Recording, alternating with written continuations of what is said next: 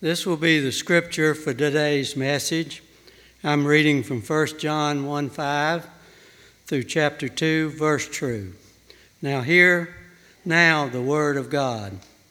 This is a message we have heard from him and announced to you that God is light, and in him there is no darkness at all.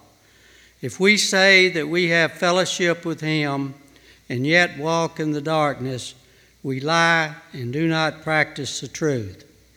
But if we walk in the light as he himself is in the light, we have fellowship with one another, and the blood of Jesus, his Son, cleanses us from all sin. If we say that we have no sin, we are deceiving ourselves, and the truth is not in us. If we confess our sins, he is faithful and righteous to forgive us of our sins and to cleanse us from all unrighteousness. If we say that we have not sinned, we make him a liar, and his word is not in us. My little children, I am writing these things to you so that you may not sin. If anyone sins, we have an advocate with the Father, Jesus Christ the righteous. And he himself is a propitiation for our sins, and not for ours only, but also for those of the whole world. Amen.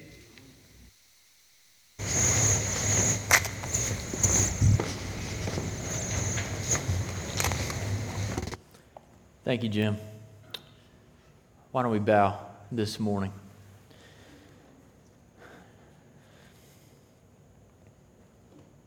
Our God and our Father, what a weighty text it is that we must consider this morning. And simultaneously, what a joy filled text, full of reminders of what it is that you have done for us through Christ Jesus. God, I pray this morning that as we consider how it is that we can be assured of salvation, that you would help us to understand the perspectives and attitudes that we ought to have regarding sin and regarding what Christ has done for our sin. God, may this time be a time of edification for the body and of challenge to those who do not yet know you. We ask it all in Jesus' name. Amen. 1 John chapter 1 verses 5 through chapter 2 verse 2. Last week Pastor Daryl kicked us off and he helped us to know that John is writing to help us know how we can have eternal life. Verse 13 of chapter 5 says that John is writing so that we can know that we have eternal or everlasting life. And John begins to lay the foundation of our assurance in verses 1 through 4. And Daryl preached that for us last week, and he reminded us that the truth that we base our life on is not someone's opinion, it's an objective truth, it's real, revealed truth. And it didn't just appear and become true, it's been true from eternity past. It's revealed to us in the person of Jesus Christ, who is in the beginning. And here we have the one who is in the beginning, who made the whole world, coming to remake the world in himself by dying and to rescue creation. It's a wonderful story, is it not? It's a, it's a beautiful picture of a God who loves, who's more gracious than we could ever imagine. But you know, the story isn't very helpful if the story isn't your story. This is what John wants us to know and to consider in verses 5 through chapter 2, verse 2. Is the story really your story? You know, if I got up on Christmas morning with my kids and they were opening packages and opening packages, and we got somewhere through the display of Christmas packages and they were having fun and wondering when the big gift was going to come. And then I proceeded to tell them a story. I said, You know, there's a dad who's wrapped up four Disney tickets in a Christmas package. And after they open this package, they're going to forget about all the gifts they've already opened and they're going to climb in the car because he's taken a week off of work and they're going to pile in the car and they're going to get in the car and they're going to roll down the road to Orlando. And for a week, they're going to stay at a Disney hotel and they're going to do all the things that you can do. They've got an armband and a pass, and it's going to be great. And they tear into that package and they open it up and they find a pack of underwear from Walmart. Dad, what are you doing? What are you, what are you talking about? Oh, yeah, it's, it's, it's Tommy and his kids. They're, they're doing it. It's objectively true. Their kids are opening up a wonderful package right now, but it doesn't help you a bit because it's not your story. And here's what John is saying Does the story of the gospel belong to you? Does it apply to you? The fact that the story's out there somewhere, the fact that God in Christ has died for you, does you no good if you have not received the benefit of the story. So here's the question this morning How is it that we who are sinners can benefit from the story? And the challenge that we face is verse 5, is it not? What is the story? What is the message that has been declared? The message is that He is light, that God is light, and in Him there is no darkness at all. The God who saves dark hearted sinners is light. To say that God is light does not mean that uh, the photons coming out of these light bulbs are God. It doesn't mean that you can grab your iPhone this morning, flip it up, and turn on your flashlight and somehow turn on God.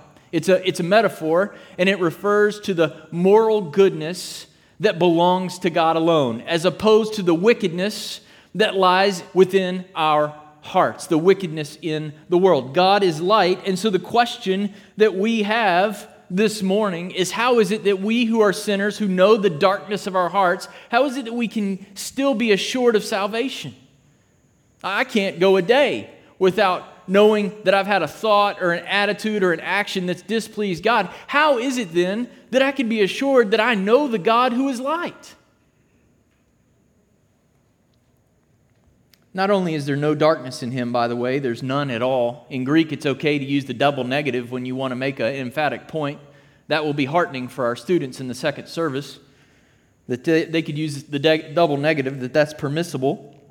But there's no darkness in God, and yet I sense at times this sinfulness within my own heart. What am I to do? What am I to do about the pride that wells up within? What am I to do about this anxiety that I continue to face? What do I do when I discover that sometimes I sin, sin I sin more, not less? Why do I seem to win one spiritual battle only to discover I've been losing another? Am I, as Martin Luther said, am I simultaneously a sinner and a saint? Or am I just a dark hearted sinner with no assurance of God's salvation at all?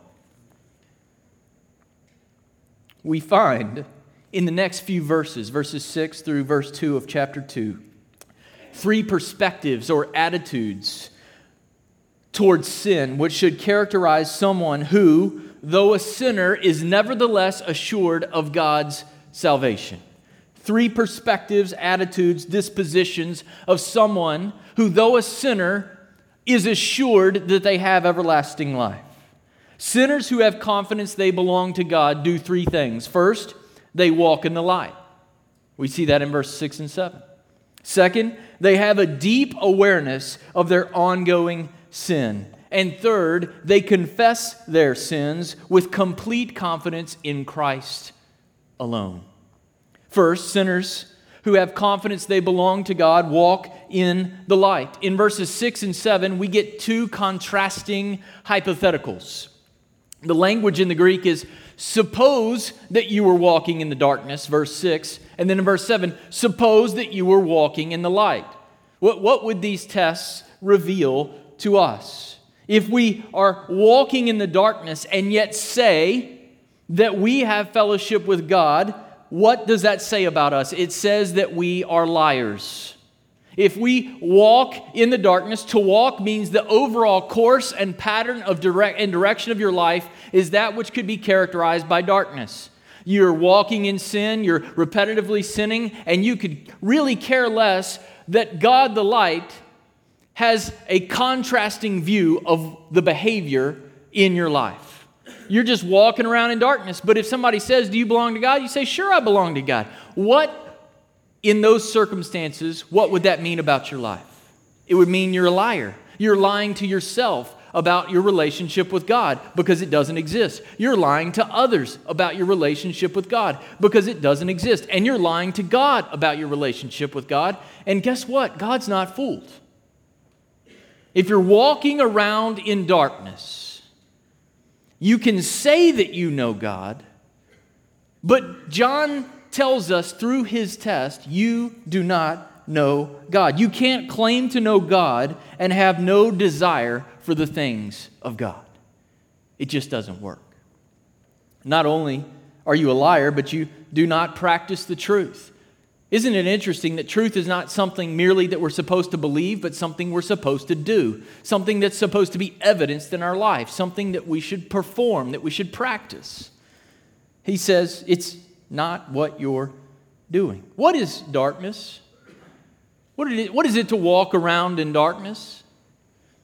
Darkness is the absence of light. I took my children to Dixie Caverns recently, and at the end of our tour at Dixie Caverns, they had never done this when I toured Dixie Caverns, by the way. It was kind of creepy.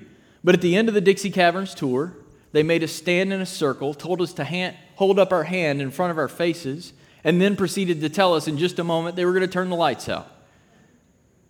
And you know what they asked us? tell us if when we turn the lights out, you can see your hand. Well, guess what? You can't see your hand two inches in front of your face when they turn all the lights out in Dixie Caverns. It's dark. And here's what John is saying saying you belong to God while having no moral change in your life is like saying you could successfully navigate Dixie Caverns without someone turning on the lights.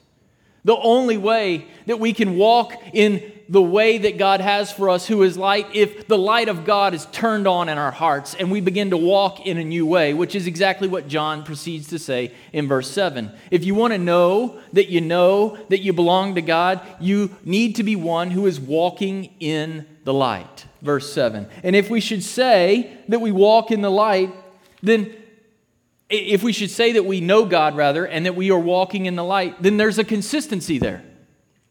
There's a there's a consistency between our walk and what we profess. There's a consistency between our confession of who we are and of who God is. And what does this produce? It produces fellowship, we learned last week, with God, with the Son, and with the Father. But he also reminds us in verse 7 that it produces fellowship with whom? With other believers. It's interesting the progression that we have here. If you claim that you know God and you're walking in the light, then we should have assurance that we know God because it produces fellowship with God, it produces fellowship with other believers. Uh, Colin Kruse says this there's no fellowship with God which is not expressed in fellowship with other believers. So if you're walking in the light this morning, you should have a desire to have fellowship with others who know God. Have you ever met those people who say, you know, I know God, but I, I really just don't have any interest in church life? Yeah, my parents drag me to church, or I might go on occasion, Easter or Christmas, but I really have no desire to be around other Christians. That's inconsistent with the claim to know God, and it's inconsistent with walking in the light. John says if we know God, we're going to walk in the light and we're going to be with other people who know this God who is light and we're going to want to walk with them together. And then he surprises us in verse 7. Right after the joy fest of walking in the light as opposed to being in the darkness and having fellowship with other people who also know the light, what does he say at the end of verse 7? And the blood of Jesus cleanses us from all unrighteousness. What in the world does that have to do with anything? I thought you just said I was walking in the light, John. I'm walking in the light and, and fellowshipping with people who know the light, and then you bring up my unrighteousness? How interesting is it that God has given us the family of faith, the family of God, the local church, the opportunity to have fellowship And one of the results of having fellowship with other believers is that you begin to have your sin more and more and more exposed. It's kind of like the gymnasium of marriage that we talked about a couple of weeks ago. Anytime that God brings you into relationship with others and you have a real opportunity to take the low place in the gospel, you have an opportunity for the wickedness of your old sin stained heart to be exposed and for the blood of Jesus to cleanse and purify you more and more and more until the day you behold your Savior face to face. Sinners who have assurance of salvation walk in the light. And that walking in the light produces desire for, for fellowship, which actually exposes more of their sinfulness. Which brings us to our second point. Sinners who have confidence that they belong to God have a deep awareness of their ongoing sin. Sinners who belong to God have a deep awareness of their ongoing sin. This this seems a little bit convoluted, does it not? You just said I was walking in the light, and now, Daniel, you're saying I have a deep awareness of my ongoing sin. Yes, you do. Look at what John says in verse 8 and verse 10. If we should say that we are not having any sin in an ongoing sense, what does that mean? It means we are deceiving ourselves and the truth is not in us. There were apparently some imposters in the church that John is writing about. Some folks who said, you know what, we belong to God, and now that we belong to God, we don't have any sin problem at all. We can come into the family of faith, and yeah, you might have your squabbles in the church, but guess what? They don't have anything to do with us. Yeah, we, we know there might be a little issue in the local church, but it's not our problem. It's your problem. What does John have to say about that? You're deceiving yourself. You've missed the point that Christ, in Christ, you're declared entirely righteous at the moment you trust Him. But then you spend a lifetime working out the righteousness of God in your life as through fellowship and marriage and relationships and all sorts of things. He shows you the depths of your sin and brings you again and again and again back to Jesus, who cleanses you from your sin and you go, wow, you're a more amazing, more gracious God than I ever, ever realized. Do we see this sort of thinking in our day? Now that I've trusted Jesus, I don't have any issues anymore. I don't have any sins anymore. Unfortunately, we do. Let me read a quotation from you from someone you may have heard on TV. I'm not a sinner. That's a lie from the pit of hell.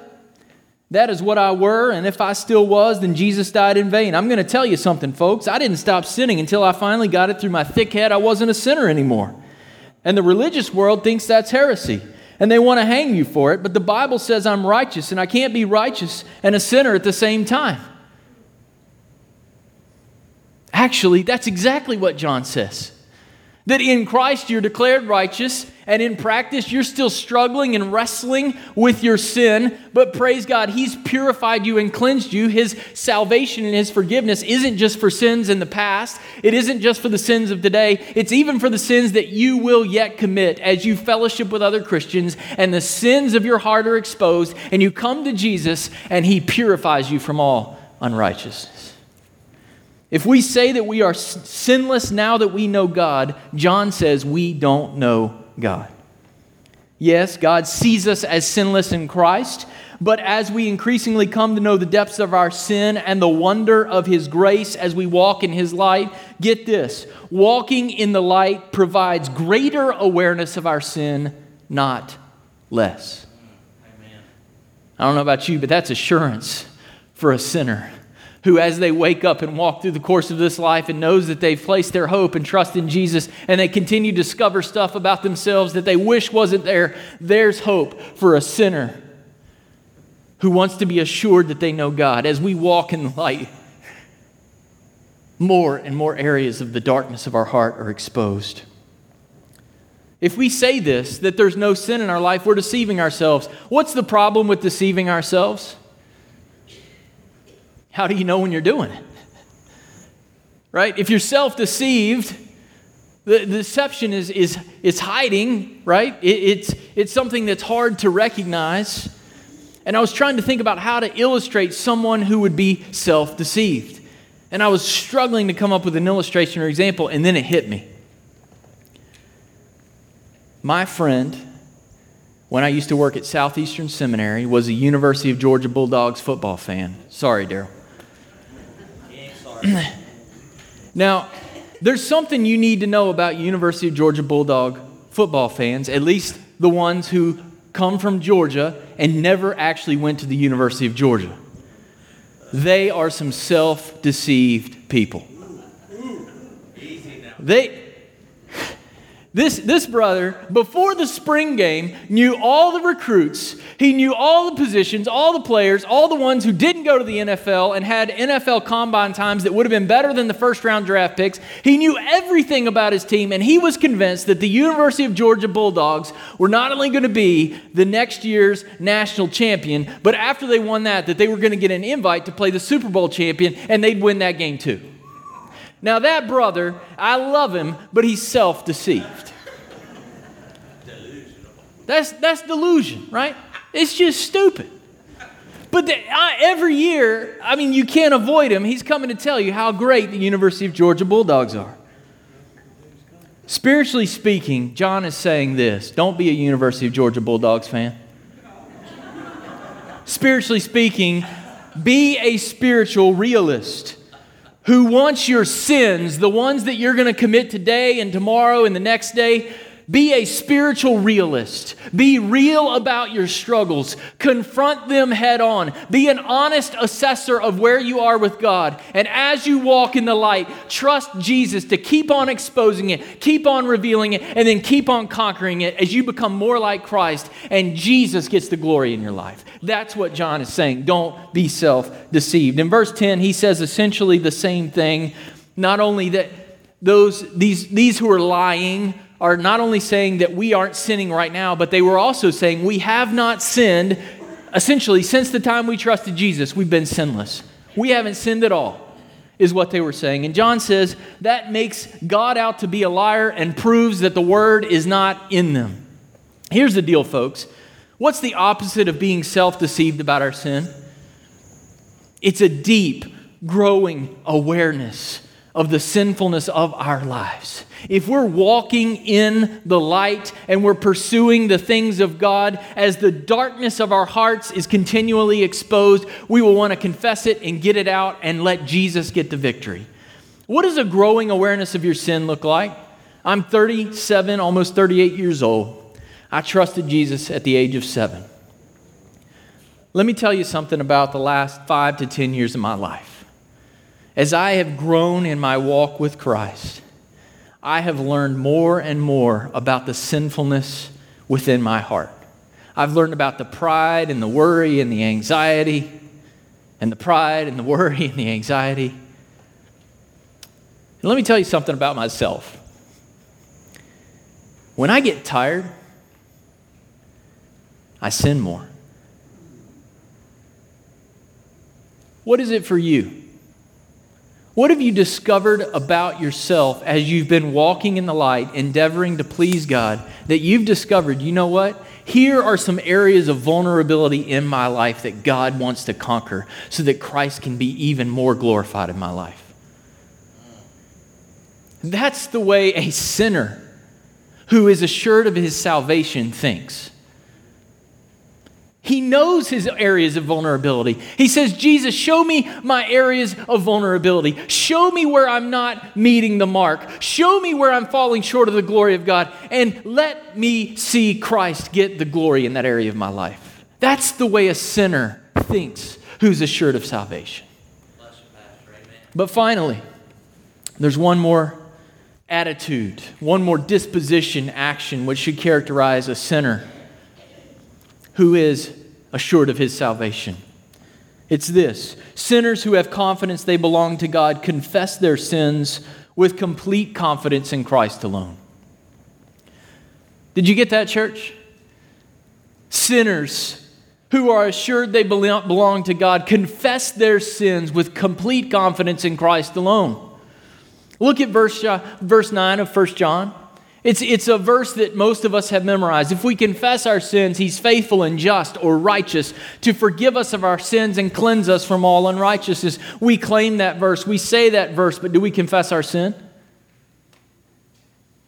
The word confess there is ongoing. It's not a, I confessed my sin when I was seven years old and I never thought about my sin again. I keep on confessing my sin. I keep on going to the Father through the Son and saying, God, I am a sinner and here's where I'm struggling in my life. And you know what? When I was at the church and I acted that way to that lady or that man or that gentleman, I was in the wrong and please forgive me. And guess what? I'm going to go to Him and I'm going to confess that sin as well. If we keep on confessing our sin, we enter into the forgiveness and the cleansing that God gives only through Jesus. Now, a word about confession. Confession means to say the same thing together. It means to agree with what God has already said about our sin. It's to agree with the, God about the sinfulness of sin and the fact that only Jesus could pay for your sin. Colin Kruse says authentic Christian living means honest and ongoing acknowledgement of one's sins. Now, unfortunately, we need to clarify something about confession this morning. There are some religious traditions that have turned confession into a good work. Well, if I if I go do something, then I can balance the scales. I got all this sin on this scale, but if I just walk into a priest or walk to a pastor and I just lay a confession right there that somehow that's okay and everything's good, that, that is missing the entire point of what confession is. Confession is the cry of your heart and the confession of your mouth that says, Yes, God, I am a sinner. It's agreeing with God that you are a sinner. And it's saying, God, I need you to cleanse me, to forgive me, to purify me. We don't confess our sins with confidence in our confession. We confess our sins with confidence in Christ. Do you see that? When we confess our sins, our confidence is not in the quality of our confession, but it is in the quality of the Christ we confess. Jesus is Christ the righteous, verse 1 of chapter 2, and he is our propitiation in verse 2 of, ta- of chapter 2. And because of who Christ is, God is what? He is faithful and he is just to forgive and to cleanse. Forgive means that he no longer holds our sin against us. Cleansing means removal, it means to clean, rather, by removal of disease, defilement, or dirt. Have you ever gotten a good scrape? Some good road burn? I was a knucklehead as a teenager, riding down the road with about four other guys on our bikes, and I thought it would be really, really brilliant to take the front tire of my bicycle and to rub the back tire of the bicycle in front of me. Just, you know, buzz it a little bit. You know what happened? For each and every action, there's an equal and opposite reaction, and my tire locked up on that back tire, and my body went flying over the handlebars, and I slid for about five to 10 feet, and I picked up my bike, walked up the hill to my house, walked in and told my parents, I've been a knucklehead. And then I proceeded to pick gravel and grease and dirt and grime out of every single cut and scrape and wound because here's the deal there is no healing unless there's removal of impurity. And what God has done in Christ is He's taken all the yuck and the mire and the grime and the sinfulness of sin that's in you and He's thrown it into the flesh of Jesus. And because He's done that, He can grant purification and healing in your life. Because of who Christ is, you can have the healing and forgiveness that God gives to His children. We have confidence not in our confession but in the Christ we confess. John, in verse 1, turns the page a little bit. He stops saying we and starts saying I. He says, I want to say something to you, little children. I am writing these things so that you may not sin. Isn't it interesting that the reason John writes theology and doctrine is so that we won't sin? When I went off to seminary, you know what people told me? Why are you going down to the cemetery, preacher? Why don't you just, you're an okay speaker. Why don't you just start a church and do your thing? The reason is because I needed to grow in my understanding of doctrine and theology, because it's doctrine and theology that John gives to us as the antidote to sin. We're not looking for some help, self help, for a little quick fix or some pragmatics. No, it's meditating on the gospel and on who Christ is that allows us to begin to conquer the sin in our life. Eh, we're not here for, for a healing feeling. We're not here for some get help, you know, quick fix theology. We're here to marinate on the gospel, to meditate on the gospel and what God has done on the cross for us. When we do that, the hope that John has is that we may not sin. And then what does he say? But if we do sin, if anyone should sin, we have an advocate. John even puts himself in there. Isn't that encouraging? Even the Apostle John says, if, if I should sin, we have an advocate Who's our advocate?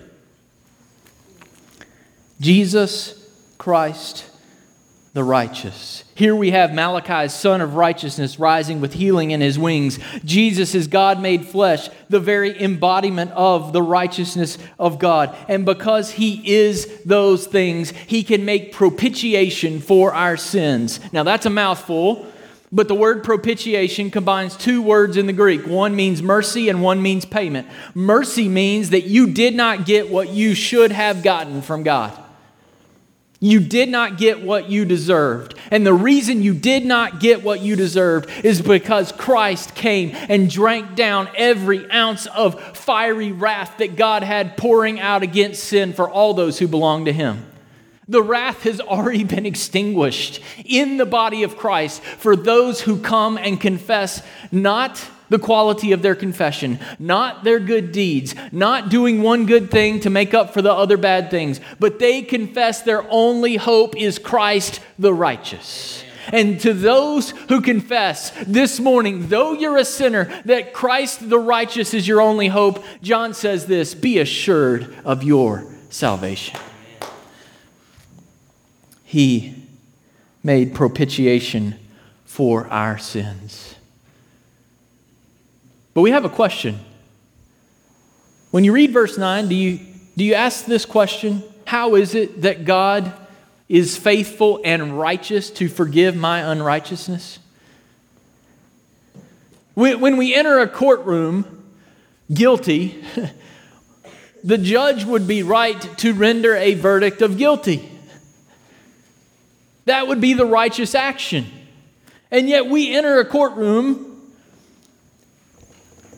though guilty, with an advocate. Now, what does an advocate tell, typically plea for us when we enter the courtroom? What is your attorney going to say? He's going to say one of two things. He's going to say, You're right, he did it. But how about we plea this sentence down a little bit? Maybe half time.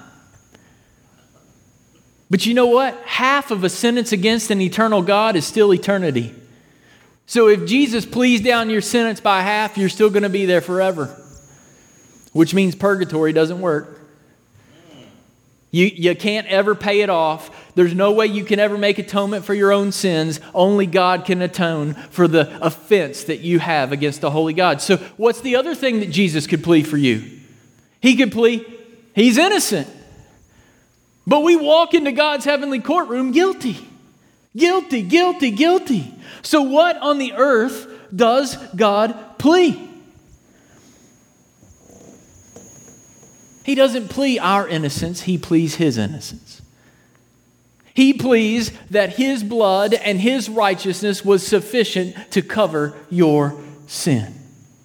You see, in God's courtroom, the stakes are far greater, but Christ's advocacy is so much better. When he pleads our case, he pleads the innocence of Christ the righteous.